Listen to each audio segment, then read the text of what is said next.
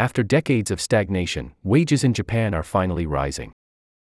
Kasahara Yoshihisa, boss of Higo Bank, a lender in Japan's south, beams with pride as he explains plans to lift wages.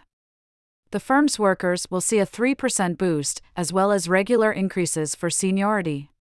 But a sheepish look crosses his face when asked about the last time staff saw such a rise. 28 years ago, he admits. Higo Bank is no outlier. Annual nominal wages in Japan rose by just 4% from 1990 to 2019, compared with 145% in America, according to the OECD, a rich country club. Unions emphasize job stability over raises, bosses are reluctant to lift pay amid poor productivity growth. This has hampered efforts to escape deflation or low inflation. Thus, the Bank of Japan, BOJ, has maintained a dovish policy stance despite headline inflation topping 4% this year. But recent data suggests change may be on the way. This year's wage negotiations point to the fastest pay growth in 30 years. Daniel Blake of Morgan Stanley, an investment bank, calls it the biggest macro development in Japan in a decade. For Ueda Kazuo, who took over as BOJ governor on April 8, the data will be a crucial factor in deciding whether to tighten policy. Parsing Japanese wage figures requires understanding local quirks.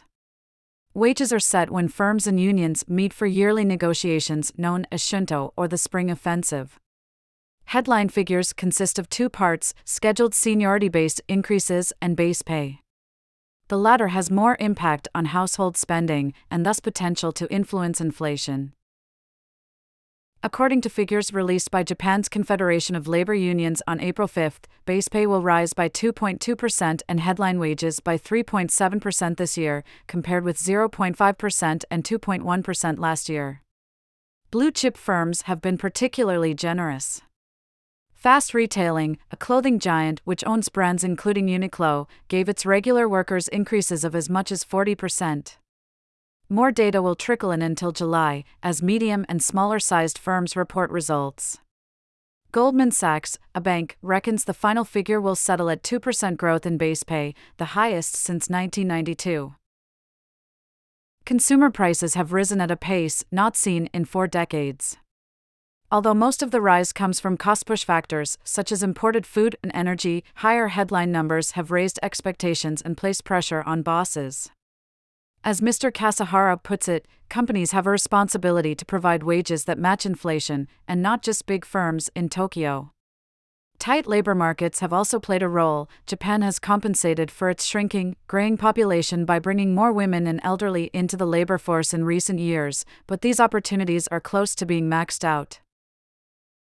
For both workers and the BOJ, the question is whether the raises are a one off event or a step change. Even this year's big gains may not be enough to assuage policymakers. Kuroda Haruhiko, the BOJ's former governor, has said that still higher wage growth will be needed to hit the 2% inflation target.